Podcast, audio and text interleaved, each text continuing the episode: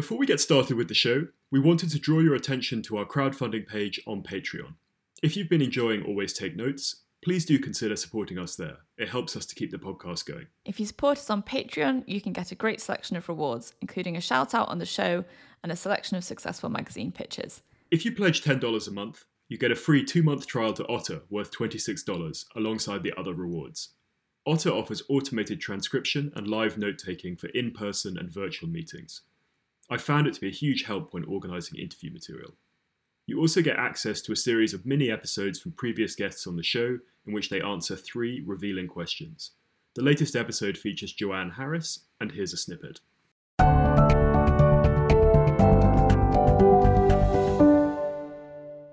But I think that trial and error should be part of every writer's process, and no one needs to be afraid of their failure because it's simply proof that you've learnt a lesson. What trait should every good novelist possess? I think flexibility. Hello, and welcome to Always Take Notes. In this episode, we speak to football writer Henry Winter. We spoke with Henry about the art of the match report, about the progression of his career, and about both writing and ghostwriting books. It's a great episode. We hope you enjoy it. Welcome, Henry, to Always Take Notes. It's fantastic to have you on the show. I wondered if we could start by talking about the art of the match report, um, how it actually works. You know, when do you start writing? How long do you have? Where do you write it? Just sort of lift the lid on the on the whole process. It always fascinates me how just fascinated people are with the, the, the match report. Because if, if I'm walking into a ground or coming out of a ground, they often say, well, when do you write your match report? I go, when do I write my match report? It has to be filed by 85 minutes. So I can go back. I mean, you're a big Manchester United fan. You may be too young to remember, but 1999 was, a, was an amazing uh, year in your history. And but for journalists in the press box at the Nou Camp for the Champions League final against Bayern Munich, when Manchester United were trailing 1 0, and I had already filed about 950 words on Alex Ferguson being tactically inept, the, uh, the Germans having uh, just having this control over England, uh, the tactical naivety, what was Ferguson doing, playing three wingers in a four man midfield. And then the glory of this game is that, you know, football, bloody hell to, to quote the great man, Sir Alex Ferguson, Alex Ferguson as he was at the time, um, the whole thing changed around. But, you know, I was looking around the press box and looking at, and I, I'm quite calm, but there were people screaming down their phones saying, you won't believe what's happened. I was fortunate because I knew, I was lucky actually, because I knew when they equalised, when Manchester United equalised, because I at that point because the deadlines are so tight and because back then the the print run I was at the Telegraph at the time the print run of the Telegraph was probably about 1.5 million. Every second costs hundreds of pounds. So you cannot delay. So the art of the match report is I write about two thirds by uh, 60 minutes. And for me, the, the, sports journalists I admire most, like a Paul Hayward and Matt Dickinson and Ollie Holt and Danny Taylor, these are the ones who file against the clock. Anyone who can, can anyone can file a beautiful piece sitting in their ivory tower, stroking their beard. But those who do it, it's really, I mean, I've seen certain distinguished sports writers come in and try to do an 11, 1200 word runner on a huge big European night against the clock and absolutely melt because they just cannot cope with because they want to polish every word. You can't. You have to absolutely sort of deliver that. It's almost like delivering a radio commentary. I, I changed my match reports and my my mechanics of filing a match report, which is basically probably a third of my job. I'd probably do about well, I mean, in lockdown, I've done even more, probably doing to about 150 games behind closed doors in the last 12 months. So those are all runners. Um, but if it was if it was a Ferguson team, I, I talked to the office at the Telegraph and I said, listen, Manchester United under Alex Ferguson, they change in the in the second half because he gets into them at half time. He has a real go at them, and he would have this trick. He would have a go at a couple of players he knew he could absolutely slaughter, like a Giggs or a Scholes, and that message would then seep through to the uh, the other members of the team, and Manchester United will come out fired up in the second half. So often by 60 minutes and I could push my, fir- my, my first or tranche of copy, which would often be about six, seven hundred words. I would often just file it then because often the match could be defined then. But then you have to give another tranche of copy at about 80 minutes, which could be another sort of 200 words. And then you have something called a top and tail. On a Champions League final, you want it to be quite good because so many people are going to read it, goes all over the country. It obviously goes immediately up online in the digital age. Um, but that was a chaotic night, as was Istanbul 2005 with Steven Gerrard when they went into extra time. Uh, and that also the uh, the 99 was the night that uh, News International, Times, Sun, etc their their computers crashed for the first edition. So they were going, we've got a double whammy here. We can't even get anything out. But I mean, I was just talking to the office and I said, listen, Manchester United have equalised through Terry, Teddy Sheringham. They, the way it's going, they could score again, and thirty odd seconds later, that you know they did. So it, to be honest, it's it's brilliant to do, and it's also it's very cathartic because I can walk out of the ground and go for sort of drinks with mates are supporters of of what, whoever the teams are and they'll all be absolutely buzzing and wanting to get all their all their sort of views and the emotion of the occasion out. And I'm sort of sort of sitting there going, I've kind of done all that. I've thrown everything that I can at the screen. And I often I look back the next day and think I missed a line there. I'll look at other people's match reports their runners. I never look at rewrites. Anyone can do a good rewrite, which is the match report you you you refile for the second edition. It's that first it's that first edition, that absolute, that instant impression, you know, that the first draft of history, and it's it's manic. Um, I still think that we actually went at one one because the edition was so tight. Um, but then 30 seconds later, I updated that and it went at 2 1, one of the glorious moments. And final story on 99 is that obviously the first edition was in a dramatic late turnaround, Manchester United turned history and German supremacy on its head with two late goals, followed by about a thousand words of me excoriating Ferguson's tactics. Obviously, it was then better for the second edition. Of course, what were the editions that got delivered to the Manchester United hotel in Barcelona? So Ferguson and all his coaches woke up with probably with slight hangovers, probably hadn't even been to bed, to see the first editions, which was well done, Manchester United, followed by 950 words. The second edition was, was more balanced. First press conference at the start of the next season, and Ferguson went, I saw your first edition. so it is the test. It is, for me, it's the, it's the adrenaline shot is, is doing that first edition runner. So I saw this uh, quote from a previous interview you said, where I think you were asked about where you got your writing done, and you said, "I don't have a desk. I write in lay-bys, service stations, grounds. Only four essentials: Diet Coke, iPod playing Linkin Park and Pachelbel, large notebook, my watch ticking down to deadline." Which I thought was a sort of adroit way. But is it where where physically are you are you doing this? So so you're in the press box till ninety minutes, and then and then you're writing more when you're on the road on the way back and stuff, or how does how does it work? You, you, you have another sort of 50 minutes before you get chucked out the ground in which there, I mean, obviously a lot of things are done on the Zooms, press conferences done on Zooms, um, and then you'll get a feel of what the managers are saying. I do a lot on social media, Twitter, and I'll go on maybe one or two of the players, see how they've reacted. I'll quickly spin onto the, t- the two teams' main supporters fans forums just to sort of make sure that I haven't missed anything because even though I'm not a fan of Manchester United or Bayern Munich although I was I was at school in Munich as a kid and, and did go and watch Bayern Munich when I was out there um, I'm not a sort of a hardcore supporter you know like sort of Rachel had season tickets at Old Trafford I'm not like that so I need to know what the fans are thinking I need to because it's you know the fan impression is so important I don't if I read a match report of who the great match was. Say like a Paul Hayward at the Telegraph. I know he's writing a book at the moment, but he's when he does a match report, he doesn't tell you the X, Y, and Z because people know that because that would have been out on social media. People have been watching the game, and I will write a match report differently to whether it's on terrestrial or whether it's on satellite because more people would have would have watched it on um, terrestrial, and they won't necessarily need the headers and volleys. So I'll give them more the emotion of the occasion um, it's possibly because I'm hopeless on facts and forget who passed to whom, but it's the emotion of the occasion. And that's why someone like Paul Hayward is, is brilliant because of his ability to capture.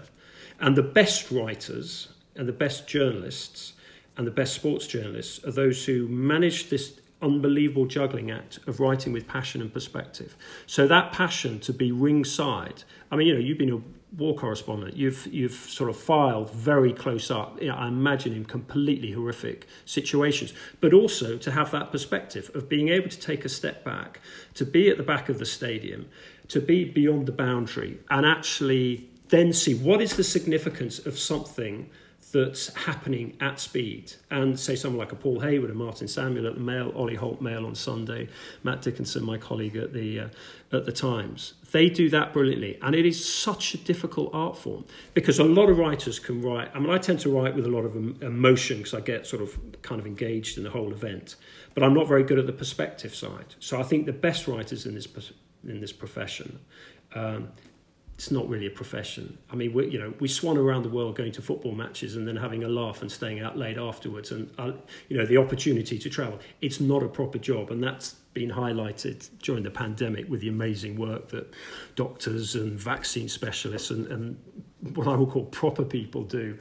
Um, it's not a proper job, but the people who do it brilliantly are those who manage that amazing skill of right. I mean, like Hugh McIlvanney, a great boxing writer he could be at ringside and record you know the rumble in the jungle the great fights. And he could you could if you read his copy in the observer or the, the sunday times you would feel that you were there and you almost being splashed with the blood and the sweat of the uh, of the boxers. And yet he could also at the same time take that step back and say what is the significance of this to boxing to life? Uh, it's it's quite humbling actually when you see the ability of these great writers that we've got in this country, these great sports writers like a McIlvanney or a, or a Matt Dickinson or a Paul Hayward and Martin Samuel, to be able to juggle that, to be so close that you can smell the sweat and also be far away that you can you can actually realise the long term significance of a of a fast fast flowing event. I read that Geoffrey Green was one of your um, sort of journalism heroes as well. He's the sort of godfather of football reporting. What was it that you liked about his his prose in particular? It's interesting the word hero, and I'm always very wary of uh, using it. And the former Chelsea owner Matthew Harding, I, I went to interview him once, and uh, I said, "Who were your you know footballing heroes?" And he said, "Never use the word heroes. Heroes are soldiers. Heroes are, as we've seen in the last sort of 14 months, and nurses and doctors and key workers." So I'm always I always get slightly wary of uh, of the word heroes. Um, I mean, one of I mean Geoffrey Green was just what I loved about him is that he he didn't treat life too seriously. When he won an award from the Football Writers Association, he walked in and he just he had an old school tape recorder and he just pressed it and he just played What a Wonderful World. And he just let that play for sort of two minutes, then wandered off to the bar. He was very good at wandering to the bar. He also had a, a nice cottage in Twickenham in London and uh, he had a Christmas tree up in his front room. And people would always come and say, Well, I've got a Christmas tree up. He said, Listen, if you're a football journalist, every day is Christmas Day. And we are very fortunate because it's, it's a, people come into the profession and they go, this is really weird because your biggest rivals are also your biggest mates. You know, we go to each other's weddings, you know, some people are godparents to each other's uh, children, and yet you're trying to slit each other's throats with stories and who's got the best interviews, who's got the best intro. And then there's actually an amazing camaraderie, which I've actually I've not really seen, certainly in other, like a lot of the Italian journalists are really competitive with each other. We're really competitive with each other, but we'll go for a drink afterwards. We'll say, if, say, Ian Ladyman, who writes fantastic interviews for the Daily Mail, if he's got a great read on a Saturday morning, and he often gets them, and there's a certain rivalry who gets the best interviews on a Saturday morning, I'll send him a text. First thing I said, fantastic, you've done me there. It's absolute brilliant interview. So there is there is that respect. But coming back to the sort of Geoffrey Green thing, it's not a proper job.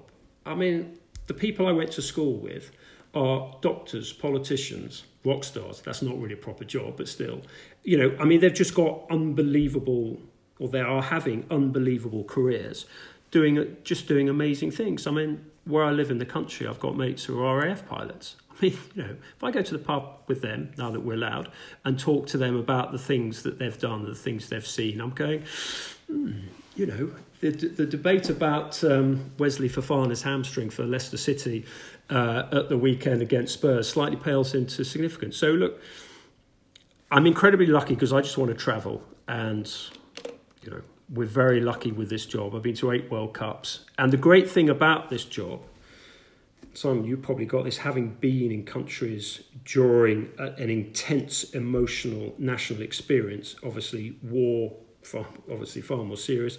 But when there's a World Cup on, completely different level. But when there's a World Cup and you go to Brazil and the whole country is partying, and you go down a side street off the Copacabana Beach, and then you turn off a side street off that, you turn off a side street and you head into a favela, and there's a party going on, and there are people watching football and the common language of football. When I speak, you know, smatterings of what I call sort of Champions League speak and some, can get around a bit, but just that language and that immediacy and like the World Cup in Russia was fantastic. I mean, I, I studied Tolstoy and Turgenev at, at university, and I just I love getting lost. Partly because I I get lost quite naturally, but I love the idea of going to a country, walking out of a hotel or Airbnb or wherever I'm staying, and just wandering and getting lost, and just and if you just smile and say, "Oh, sorry, I was looking for Tolstoy or Turgenev or Dostoevsky. Dostoevsky was a really good one to use in Russia. I said Dostoevsky wrote one of his books around here, and I sort of make it up, and, and people would actually sort of take you and said, no, it was actually over there, and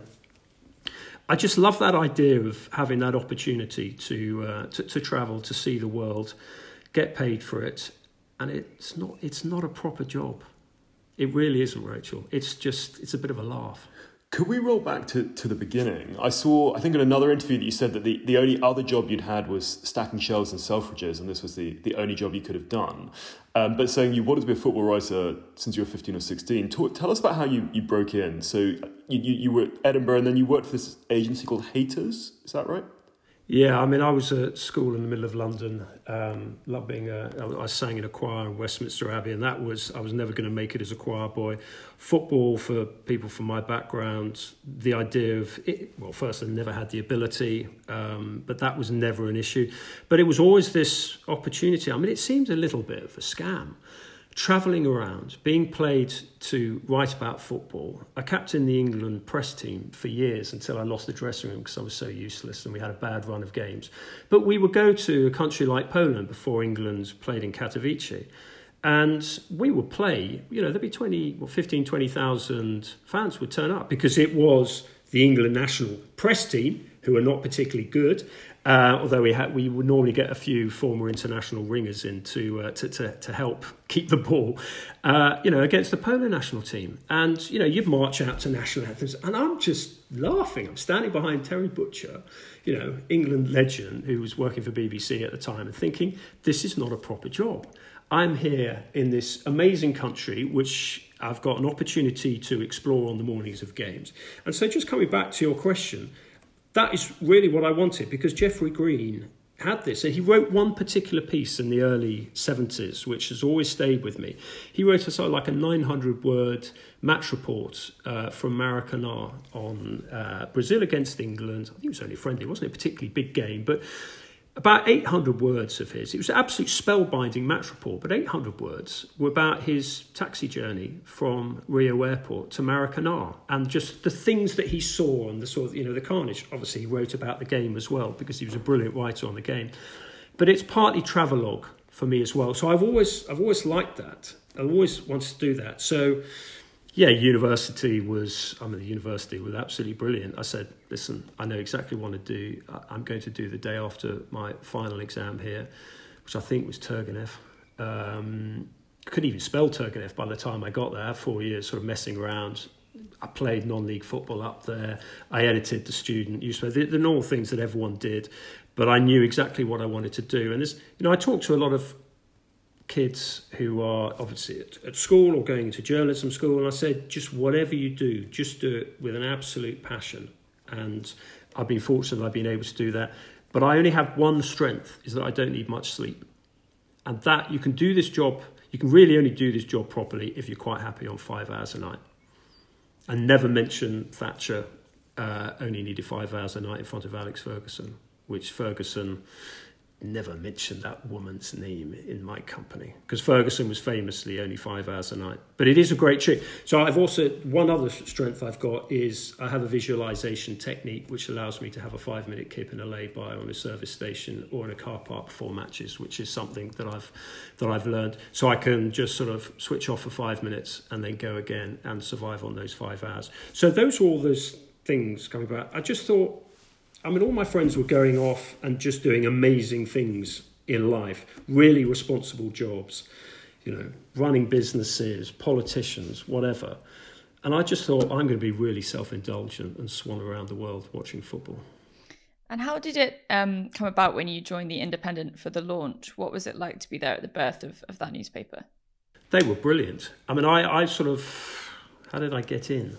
I said that you want to basically build up a, a, uh, a readership, and your appeal is young. It is are you, that famous Andreas Whittam um, phrase. And I just said, why don't I write a a column on school sports. Why don't I write a column on university sport? And I wasn't particularly good, but uh, that they seemed to like it. And it was a brilliant place to work because of the just the atmosphere. And I was doing subbing on the sports desk as well. I mean, I was still young, obviously, very early 20s. And what I loved is that the sports desk was next to the fashion desk. And it was just. It, the, the battles between the two. I just I don't know whether Andreas Whittam Smith had a particularly sort of wry sense of humour that he thought he would put the smartest dressed people in the building, the fashion department. We had a very famous fashion writer, and uh, the um, the sort of jokers like me, badly dressed jokers, um, in the uh, in, in, the sports department next door, and there was. One of the uh, one of the fashion writers walked through the Independent's foot, the football desk one day, and she was smoking. And uh, the sports editor said to never come into the sports department smoking. And she didn't, she dropped a little bit of ash on one of the desks and said, never come through the fashion department dressed like that. And it was a, just, it, it was a great place to be, the Indy. And I think we had a 30th anniversary a few years ago. And it was just great to see everyone again. Again, it was a, a breeding ground for just fantastic writers. Uh, again, come back to Paul Hayward, you know, one of the, the, the, greats. He was brilliant there. So many people started there, and one of the best sports editors I've ever had in Simon Kelner, who what I liked about him, he he looked at the work I did, ripped it up, and said, "You pay off your intro, tweak those around." Stop being so precious, and it was it was just an education working there. So I was I was very fortunate to be there. Is it right that the first World Cup you did was Italia '90? Yeah. How how did kind of moving to covering sport internationally? How how was that different to doing it domestically? And then back uh, at that time, how was it different in terms of filing and the logistics? How's that all sort of changed over the years? The international piece. I mean, I think like most people, I just love travelling, and I went out to Italy. Um, the independents they didn't have enough money to send people. I said, "Well, listen, I'm going to go and I'll file pieces for you, uh, some when I get back." And they said, fine, but we can't give you any expenses. I was sleeping on park benches. I was just hitching around. And I was fortunate with a couple of the games that I went to. And it's, it's funny, it's one of those things. I mean, you know, we all quarry our experiences in life and use them on a regular basis. And everything that I saw in Italia 90 and had the privilege of seeing Maradona in action, um, you know they they just sort of shape you as a person and they shape you as a as a writer now just that experience knowing that for, with absolutely nothing you can go to a game and you can find a phone and you can file and reverse charges and you're ad libbing off copy and there'd be a fantastic copy taker who would be taking things down. And even if you've got as certainly happened for the first half of my career when it was all on copy rather than laptops you've got people screaming you know 100,000 people sort of screaming in the in the background. These incredibly calm copy takers would you know would, would just take your copy down beautifully. And occasionally you'd be worried have they got it all? And i've had certain things. I mean i had a match report in milan which had it was a Manchester Rachel, your beloved Manchester United. It was a Manchester United were playing there, and they said, uh, I think my intro was Manchester United uh, knew that things were going to be difficult when they ran out to the, the, the theme tune for Mr. Softball, and I got a call from friends at home and said, well, so I've not seen this film, Mr. Softball. And I said, what? And I said, oh, no, they are. we're in the San Siro and about 80,000 Italians screaming. And what I said is Manchester United knew they were in for a difficult evening when they ran out to the theme tune for Mission Impossible. But because of the sort of the sound and, you know, the, the speed in which they're doing it, came over as Mission Impossible. So, I mean, travelling abroad is, is what I love. And I mean, the office asked me at the start of lockdown. They said, uh, "Right, we were, we were asking all our writers first lockdown. We're writing all asking all our writers what they miss most."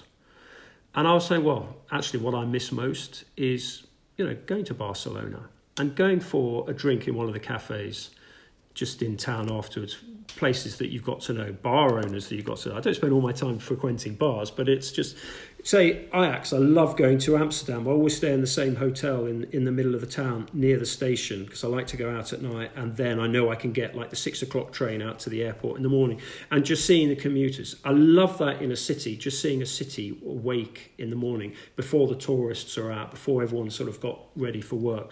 Um, I love all that. So, but I didn't want to do that because people in lockdown. They don't want to read me sort of talking about, you know, 100 great grounds I've been to or 100 great bars I've been to. I would have struggled to have got it down to 100 great bars.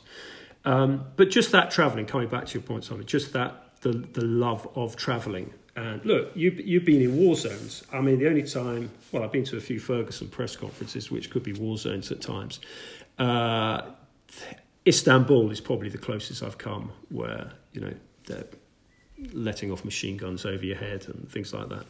But um, no, it's not a it's not a proper job. I keep coming back to that because I think it's because I, I look at some of the younger writers coming in and they are fantastic and the quality of writers that are coming in now out of the uh, out of the sort of traditional universities but also out of um, journalism school. I mean, would you believe it? There is a three year course on football journalism, and it's and they're they're so good. Um, but uh, and they, and they take it as a very serious profession. And then I come along and say, well, actually, it's a bit of a joke. You know, really, there's slightly more important things. Although what has been good in the last 14 months is that as a football correspondent, that we've had to write. I've, I've written for a long time about obesity, and I'm sure when the uh, when there's a government review eventually into the pandemic and COVID, that the obesity levels in this country will absolutely be looked at. It's a serious issue. I've been writing about it years. I've been to see health ministers and, and secretaries of state and talk to them about it, partly from a selfish perspective, because I, I worry about what it does for the the, uh, the, the, national team long term if the pool of uh, talent is restricted by a bad diet at an early age. And if you go into this is a bit technical, but if you go into Premier League academies now, they will often look at kids from overseas, particularly African countries, because they say in terms of sugar intake, they are two years better um, in, in, terms of less sugar intake than kids from down the road here. Um, so I write about that. Obviously, what I love about this job, even though we're writing about the headers and volleys and the football and Fofana's hamstrings, we're also writing about racism. We're also writing about taking the knee, issues like that. I mean, sadly, I've been to many England games particularly abroad, particularly in East Europe, and also sadly in, in Spain, in Madrid, where England players have been racially abused. So we talk about racism. We talk. I mean, I've written a book with with John Barnes, in which he talked about the sort of racism he experienced, Great England International, growing up. So even though it is a a sports base, and although I sort of slightly put it into the context of it's not really a job, we do have that opportunity to talk about health, to talk about politics, to talk about Boris Johnson. Is he literally on a vote with it. I mean, I talked, don't know whether I should say this, but I talked to someone very close to Boris Johnson when all the Marcus Rashford stuff popped up for the first time about um, feeding kids. You know, come on, we're a wealthy country, 21st century. We should be able to make sure that kids don't go to bed at night. Uh, hungry. And what Marcus was doing was absolutely brilliant. But I talked to someone who's quite close to Boris Johnson and I said, listen, tell Boris he's not going to beat Marcus Rashford. Marcus Rashford will do to the Prime Minister what he does to fullbacks on a regular occasion. He'll run rings around him. First, because he's got the intelligence, he's got the experience, he's got that passion in him because he knew what it was like to uh, to have a mother who went to bed um, hungry. He heard her, Melanie, his mother, crying herself to sleep at night because she worried about how she was going to feed the the, the three boys. Um, you're not going to beat Marcus, particularly as you look at footballers now. They've got access all areas and also they've got huge social media presence. And so I just passed on a vague warning. Look, there are two number 10s in this battle, and only one's going to win, and that's with number 10 on the back of his shirt. So all those things, just coming back to a general point, even though it is it's not a real job, actually it's quite nice because you do cross all those those different areas, the important issues in public life. Um, footballers seem to be a sort of um, lightning rod for you know various different you know moral conundrums. I remember at the beginning of the pandemic, Matt Hancock saying that Premier League players should take a pay cut. Um, so yeah, there's much more that you can bring into into football stories than just as you say the headers and the volleys. Um, could we talk about access more generally? Um, how you have built your um, sort of network of contacts, how it works, you know how how much time you get given with people in general, all that kind of thing.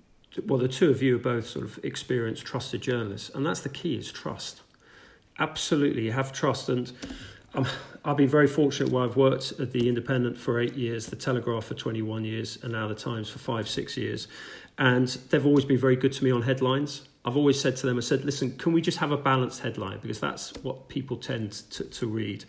Uh, and I think it's important. I learnt a very important lesson through one of my many mistakes. I've been fortunate. I make so many mistakes, but I've also I've, I've tried to learn from them. One of the many mistakes I made was at the World Cup draw in Brazil, and we were at this beautiful place on a beach somewhere in northern Brazil, and the great Ronaldo, Cristiano Ronaldo, uh, but the original Ronaldo, the Brazilian Ronaldo, who famously scored a hat trick at Old Trafford and got applauded, and Roman Abramovich was there and fell in love with uh, with football and went off and bought Chelsea. Um, but Ronaldo was slightly overweight at the time. And I put out a tweet, which I thought was quite funny, being me and sort of slightly Alan Partridge. And I put out this tweet saying, you know, this was not only the day that England discovered who they were going to play in the World Cup in, in 2014, it was also the day that, that the football's biggest question about who ate all the pies was answered. And then I sort of put hashtag Ronaldo the, quite rightly, the battering I got from Brazilians, from supporters of his former clubs, um, saying he's got a thyroid problem at the moment. And so I learnt a lesson there never personalise. Footballers are really good. You can criticise them. You know, I mean, I've written two books with Dalglish and absolutely hammered him over his handling of the Luis Suarez, Patrice Evra racism thing. I mean, if I look out the window there, I can remember I was almost walking a groove up and down the, the garden, talking to him and saying, You're not quite handling this right. And I had to criticize him. But I think if people don't personalize it, always always remember that they're people. Always remember that they're they're they're humans and that they're you know they're flesh and blood and they do bleed and they do feel and and I think people yeah I think they do I think they will trust you. So it's a rule of the podcast that we always ask everyone about money and how it interfaces with their writing lives. So you can be as candid. Money, yeah. as in S- S- Sadio Mane, who plays for Liverpool. No, as in as in cash. Uh, oh, cash. Yeah, yeah. Okay. As in as in money. Matty Cash, who plays for Aston Villa. Also, also good. But we're gonna we're gonna push on this. But um, so you can be as candid or as guarded as you want. But we basically, you know, how does it how does it work in terms of your career and as your profile has risen and and stuff like that. I mean, the, the stories are told that you know at the Telegraph, you and Matt would have got paid more than the editors and, and everything like that. Like, how is really? Yeah, I mean, but but you know, we we you know, we don't want to push you to ground you're uncomfortable with, but just in, in terms of as your career has developed over thirty years, how has the financial side of it kind of changed and evolved? Well, you, you don't do this job for the cash. Absolutely not. You do it. I'm like again. I come back to what my mates are doing, and some of them retire because they've done brilliantly. You do it because you love words, you love travel, you love hanging around with mates, um, you love meeting new people. I'm incredibly nosy and curious. If I'm like when I knew I was doing this, I immediately googled the two of you because I was so curious about your career development, where you know you, what influences shaped you as as kids. I find that it's probably possibly because a lot of my friends tell me I'm actually quite boring um, away from away from work, and I'm just really interested in other people. I was very fortunate. I had a very privileged upbringing, uh, schooling, and all that. Loving family. Parents were dad was quite a well known architect. My mother was a designer. My brother's a very well known um, Muslim cleric. My sister is uh, very successful. She's the most talented of the three of us, even though people tend to focus more on my brother. She's a very uh, talented artist. And, I, and that was the greatest gift that my parents gave us was just follow your passion. And I think that that's, that's more important than any sort of financial um, you know wealth that you can get through uh, through through work. I never even think I never take my holiday. I mean, I read apparently what I was on. Was it? I think Private Eye. They were speculating what I was on. I was going absolute no, absolute nonsense. It was it was way more inflated. And coming back to your point about Matt, Matt gets paid absolutely what he what he's worth because he's he is fundamental to the Telegraph. I mean, if I go into a supermarket, I'll be buying Matt cartoons then. And when I left the the Telegraph, they got in a slight huff, but I said, listen, I'm going because I've always wanted to work for the time. This is my dream move. Um, and I went in to see executives and people like that, and I said, listen, you know, I've been here 21 years. I love this place. I'm only going because this is the one place.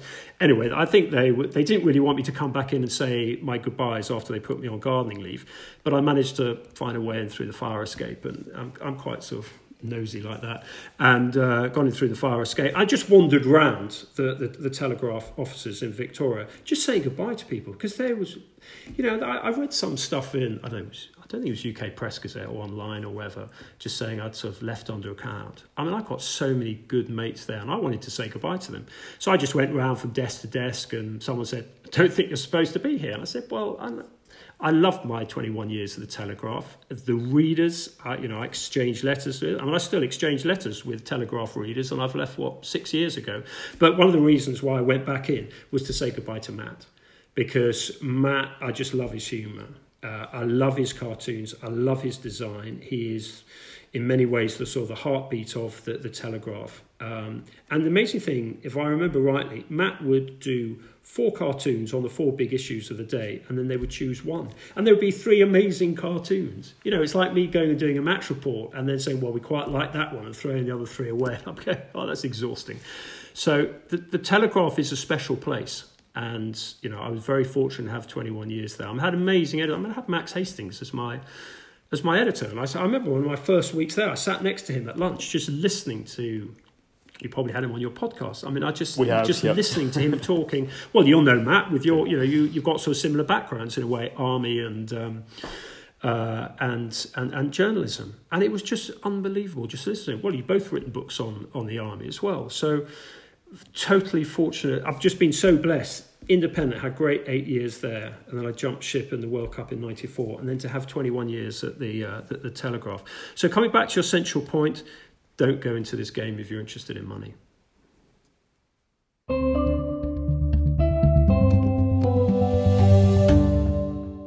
message from our sponsor, Vitsoe.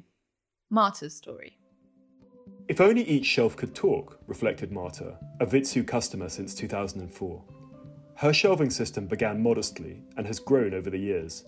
It travelled with her from London to Valencia and now Amsterdam.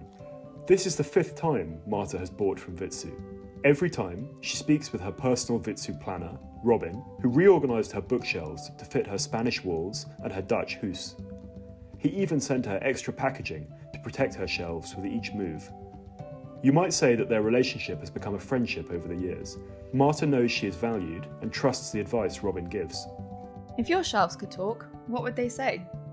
Vitsoe's 606 Universal Shelving System is a modular, adaptable kit of parts. It can form the perfect home for your books and even the desk from which to write one.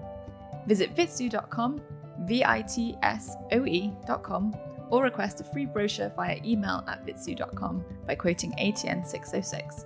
Vitsoe, makers of long living furniture by Dieter Rams.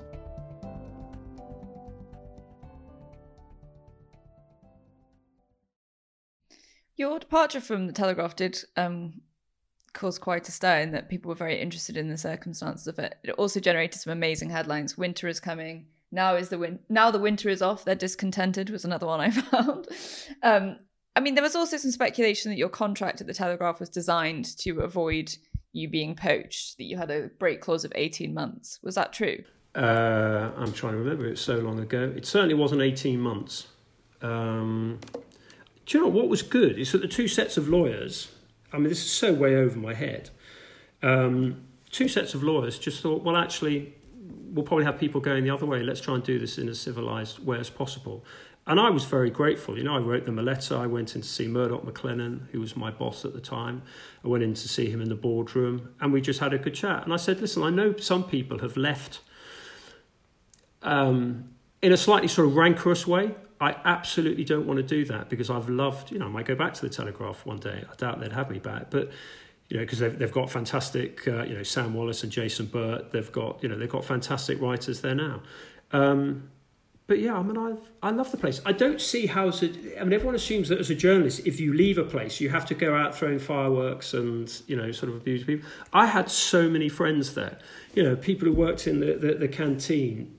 Great, great cartoonists like Matt Murdoch MacLennan, who was always a very good boss for me. And when I'd had offers before, um, they'd always sort of said, "No, we want you to stay," giving you a bit of love, taking me out for a nice lunch at the Goring, things like that. So yeah, I, I look back on it fondly, and I'm quite glad that you know. I mean, I had a few other organisations saying, "Did I want to spill the beans on the Telegraph?" And I said, "Well, then there are no beans to spill. I'm just going from it's a bit like being a player, really. It's like going from A to B."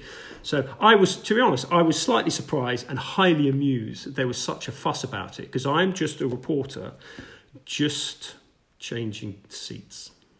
In terms of social media, you've got a, a huge presence on Twitter, and I was looking at um, a, an interview from from like 2012 when you had 400,000 followers back then. You know, that's a, a, kind of different era of social media.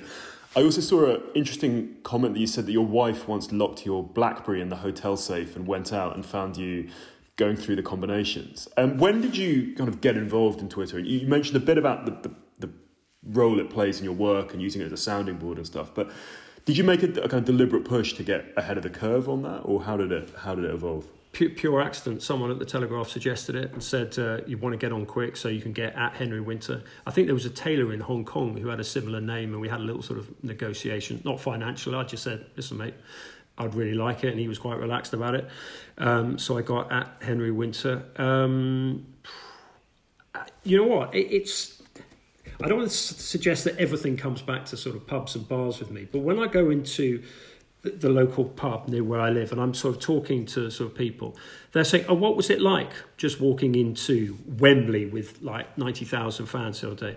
And I was just thinking, actually, I've got this amazing access that I'm walking in. Obviously, you have to respect access within a ground, so I wouldn't tweet anything from from the tunnel if I was down there doing an interview for television or radio. But actually, the, but people want to see all these things. People want to see a photograph of the ground. I think it's been particularly poignant during lockdown games behind closed doors with fans not being able to get into ground. I realised very quickly don't tweet pictures from inside stadia during lockdown because all you'll get quite rightly is 15,000 people saying, you know, don't rub our noses in it. We're at home. You're lucky to go into the ground. Um, but yeah, just things like that. But I've, I also use it for a bit of fun, for, but also I use it for a research tool. So if I if I if I'm thinking of a line which I'm going to use for a match report, I'll tweet it at 80 minutes of the match. And if people ignore it or say that's rubbish, then I won't use it. But I'll often use it, and if if it doesn't get much abuse, I'll use it in the uh, in in the in the, the intro. But also, I think it's quite it keeps my feet on the ground because I think I'm probably a little bit arrogant, and actually, it's quite good when you've got 20,000 Liverpool fans saying, You got that wrong, mate. Or 10,000 Manchester United fans saying, Why did you call for Ferguson's resignation, mate? Uh, I think it's quite, I think it's very good. And it just gives me more of a feel and more of a connection to what other people within the ground or watching at home are saying. And that can only enhance my match report. Could we talk now about your book writing? Um, first, your um, collaborations with Kenny Dalglish, which you've mentioned. You've also worked with Steven Gerrard and Michael Carrick. How do those projects work in practice? Are you sitting down, sort of interviewing them, and then helping them um, craft the prose? Depends on the individual. I mean, John Barnes is he's such an eloquent individual. Comes from sort of almost sort of foreign office background. His mother was was the Sue Lawley of Jamaican television. Amazing family. So talking to John uh, similar ages, similar sort of North London backgrounds. I would just put the kettle on, put the tape recorder on, and let John speak. And it was just, I mean, he. It's funny actually because he he's. I found this often footballers, slight cliche, but they, they speak as they play. And John was this, just this magnificent expressionist who would pick the ball up and he would pick an argument up and he would weave and he would weave and he'd weave.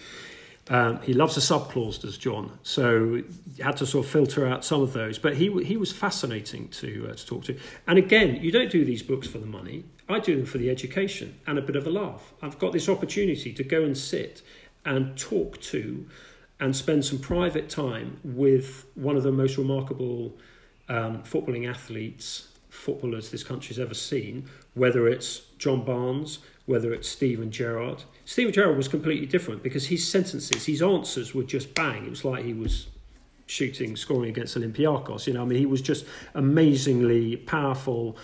I think I had probably about 20 hours with him, which is quite short for a 110,000 word book, but it was all incredible value. And then I think he only changed four things at the end, and probably my spelling. Dalglish was more reflective, but there were some very emotional moments in it. And, you know, when he spoke, I mean, the difficult chapter for him to, to talk about was, was Hillsborough because it was the first time that he'd spoken about it at length.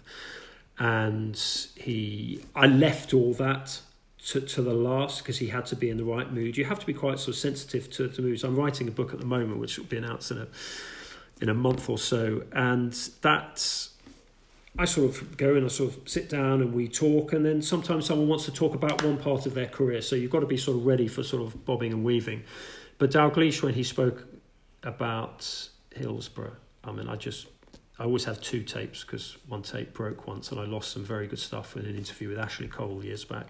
Uh, so the two tapes are whirring. And then I try not to have notes. Any interview I do, I try not to have notes I want it to be conversational. I just want to sort of sit there just talking to them so they feel like it's two people chatting. Uh, but Dalglish, when he spoke, it was just so powerful. And he spoke, and I think I probably tidied up a couple of sentences but otherwise it all went in. That that chapter, which everyone sort of obviously was a very emotive chapter, a lot of people commented on. That was basically just me. Basically, that was a transcription job. But it's an incredible privilege to, to, to talk to these people who I admire as individuals Steven Gerrard, uh, Michael Carrick at Manchester United. I mean, amazing, amazing individuals, John Barnes and Kenny Dalglish um, amazing individuals as well as great sporting individuals. And again, very selfishly, coming back to what is it, how does it help me? It expands my knowledge of the game. It expands my understanding of footballers as people, as well as the sportsmen and women that we see on the pitch. And what about with 50 Years of Hurt in terms of what was your, your process for doing that? And also, you know, a book which, which raises a number of kind of criticisms of of why English football has not repeated that success from the 60s, but also some of the kind of cultural factors of the game, the way that players are handled. And I was reading a quite interesting review that was talking about saying, um, uh, you know, that they um, basically you know, had players, young players detached from from the society that, that they represent. I mean, what was your your initial point of departure with that book, and what was the experience of writing it, and then some of the reception as well? I got put on gardening leave by the Telegraph and uh, a few of my mates, including one or two people in football, sent me messages saying, "You've got a really small garden. I've got a really big garden. You can come over and do the sort of the remaining three and a half months of your uh, of of your gardening leave, sort of mowing my lawn." Um, I just thought, what am I going to do in this three and a half months? So I thought, right, I have this finite time. I've always wanted to write this book. Just go for it. So I went out to I kind of sort of drew in on all the all the sort of the, the contacts and relationships that you try to build up over the years. So I went out to uh, LA and uh, had a chat with Steven Gerrard there on England, the, the pressures that he felt of playing for England, because he felt, you know, he had 100 odd caps and he felt he only played well in 100 of them. So just trying to go behind the sort of the headline, having a bit more time to talk to someone. Frank Lampard was at New York City at the time, but he, he had a game out in LA Gal- at LA Galaxy, Stevie's team. So I talked to Frank out there as well. And people were really helpful. And I tried to make it like a sort of travelogue. I mean, it was, it was interesting as a book because it came out just before. Um, 2016, the, the, Euro, the European Championships in France, and it didn't do particularly well. And I said to the publishers, and I said, listen, I put my heart and soul and my thesaurus into this book. Why didn't it do so well? And they said, because England didn't do well. And I said, well, kind of the whole idea of the book was why England doesn't do well. And he said, yeah, but if it had done really well, it would have sold. If England had done really well, it would have sold really well. Um, but you know what? I had a long chat. I had a long lunch with Roy Hodgson, who was England manager at the time, and it was it was. I find things like that very educational as well. I mean, I, I don't want to sound like a complete village idiot, but I do a lot of things for the fun of it, and I do. Uh, I do love sitting down and listening to footballers. You know, whatever industry. You know, my my dad was a you know was a well known architect, and I can remember at the dinner table as a kid, he would have all these really famous, you know, the Mike Hopkins and people like that. You know, would, would be sitting around the table and, and and talking. He would, you know, he knew Rogers and Foster and all these people. And when you saw people who were so passionate about one thing, about buildings, about art and architecture and the maths and the engineering involved and all that of putting up a great building. Just hearing anyone with a passion.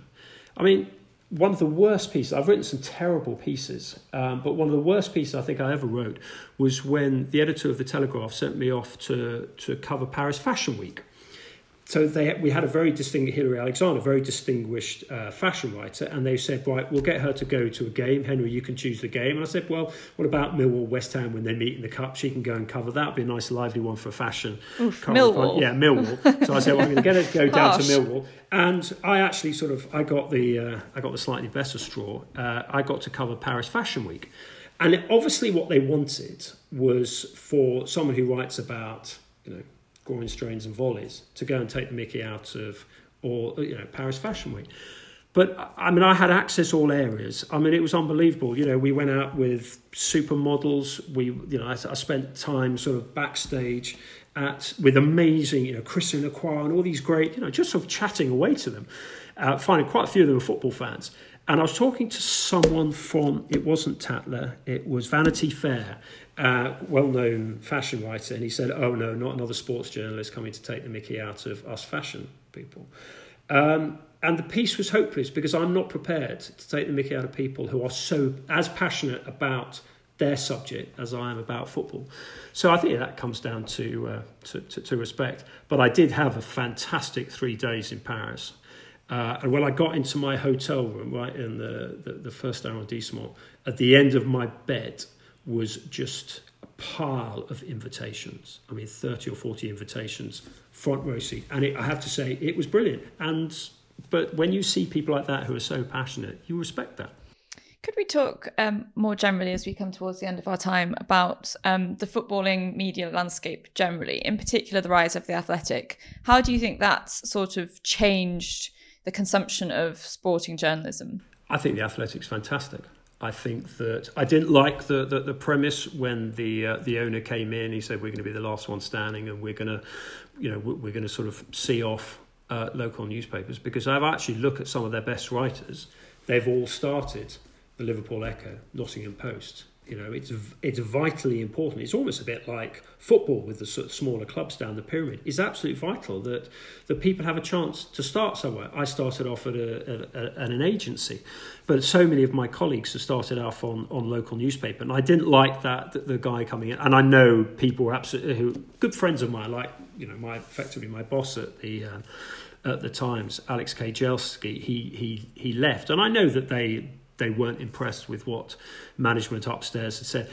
Uh, I think anything that uh, encourages, funds uh, football journalist jobs, absolutely to be applauded. I, mean, I think what they've got 70 people.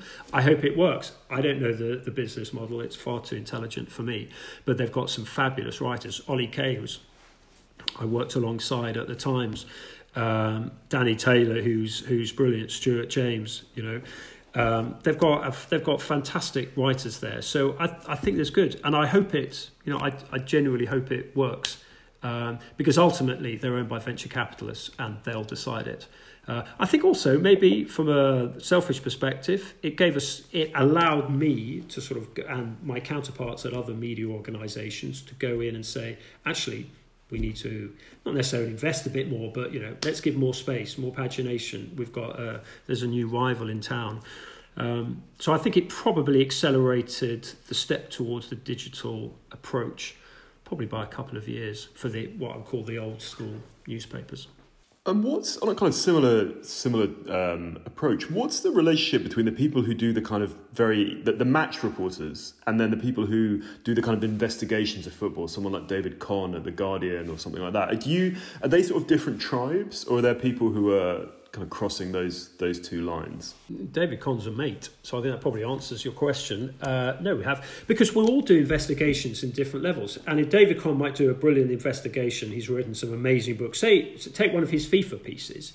Um, whether it's my counterpart at The Guardian, Danny Taylor as was, David Hytner now, they'll be writing columns to go alongside that. So actually, we're kind of all part of the same team.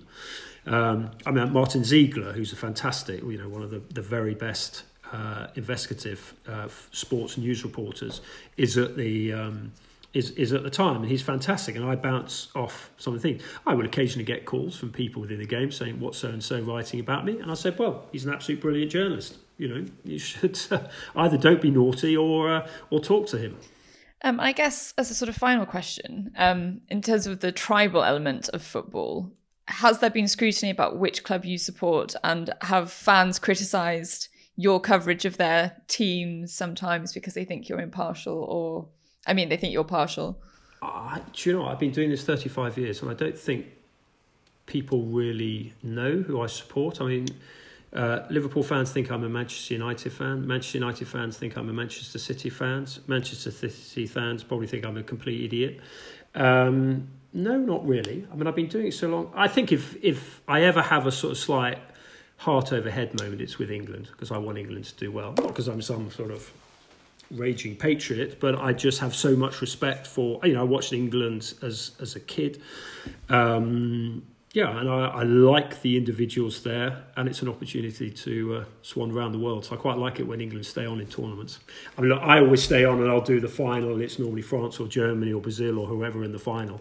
But uh, no, I like seeing England doing well. I also, on a very sort of well, another level. When England do well, the country buzzes. It's huge. You know, it's worth a me you know, businesses say it's worth a billion quid. And what I found in the first, in my, my first 35 years, in the 35 years of doing this, when I set out, so many people say, what on earth are you going into that for? There's hooliganism. You know, the England national team aren't doing very well. There's why on earth would you want to do that? No one wanted to go into football journalism in 1985, 86. Very, very few. It was probably lucky for me, it's how I actually got in and scraped a living. Now, everyone wants to write. You know, I mean, I go and give school, uh, give talks at Eton, at universities, Oxbridge, wherever, and the queue every year to talk about how do I get into journalism, to have a chat at the end, how do I get a break, will you look at my blog, grows by the year. So I think we're very fortunate from a very selfish perspective. The explosion, obviously, of the Premier League, new technology, Wi-Fi in grounds, things like that. Um, I've been very fortunate with the with, with the timing of my career. As a final question, with the, the European Super League story and the kind of media imbroglio that uh, played out with that, how from you know where you were sitting with, with all your access to things, how as a media sort of media football story did that play out, and what role did did the press and, and journalism play in, in the rapid U turn that happened with that proposal? I well, I got a complaints from a couple of the owners or people close to the owners about my criticism of them. But you know, I've been criticising the Glazers since 2005. I thought these are venture capitalists.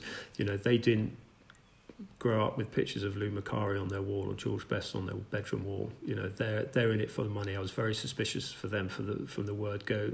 Ditto, Kroenke at. Um, at Liverpool. Slightly less so with John W. Henry at Liverpool. I think there's a there's a good man in there. I think he's just been badly advised, certainly on the on the Super League.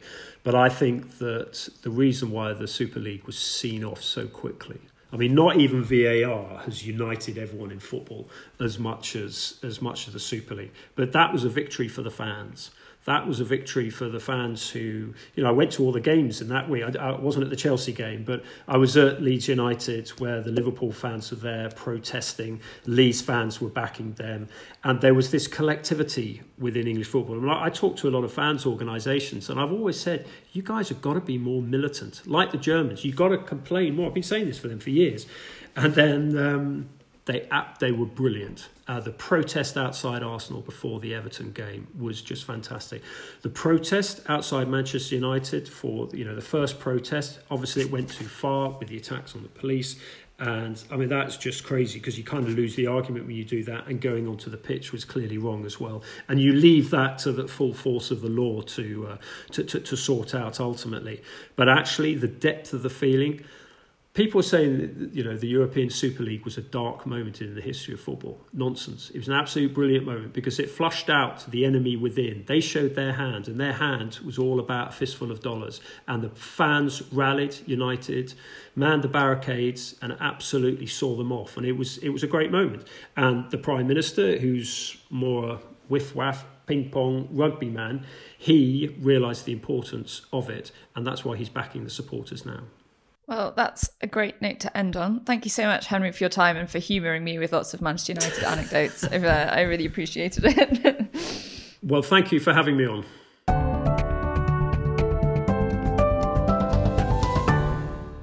That was the Always Take Notes interview with Henry Winter, the chief football writer of the Times. He's on Twitter at Henry Winter, and his book, 50 Years of Hurt, is published by Penguin.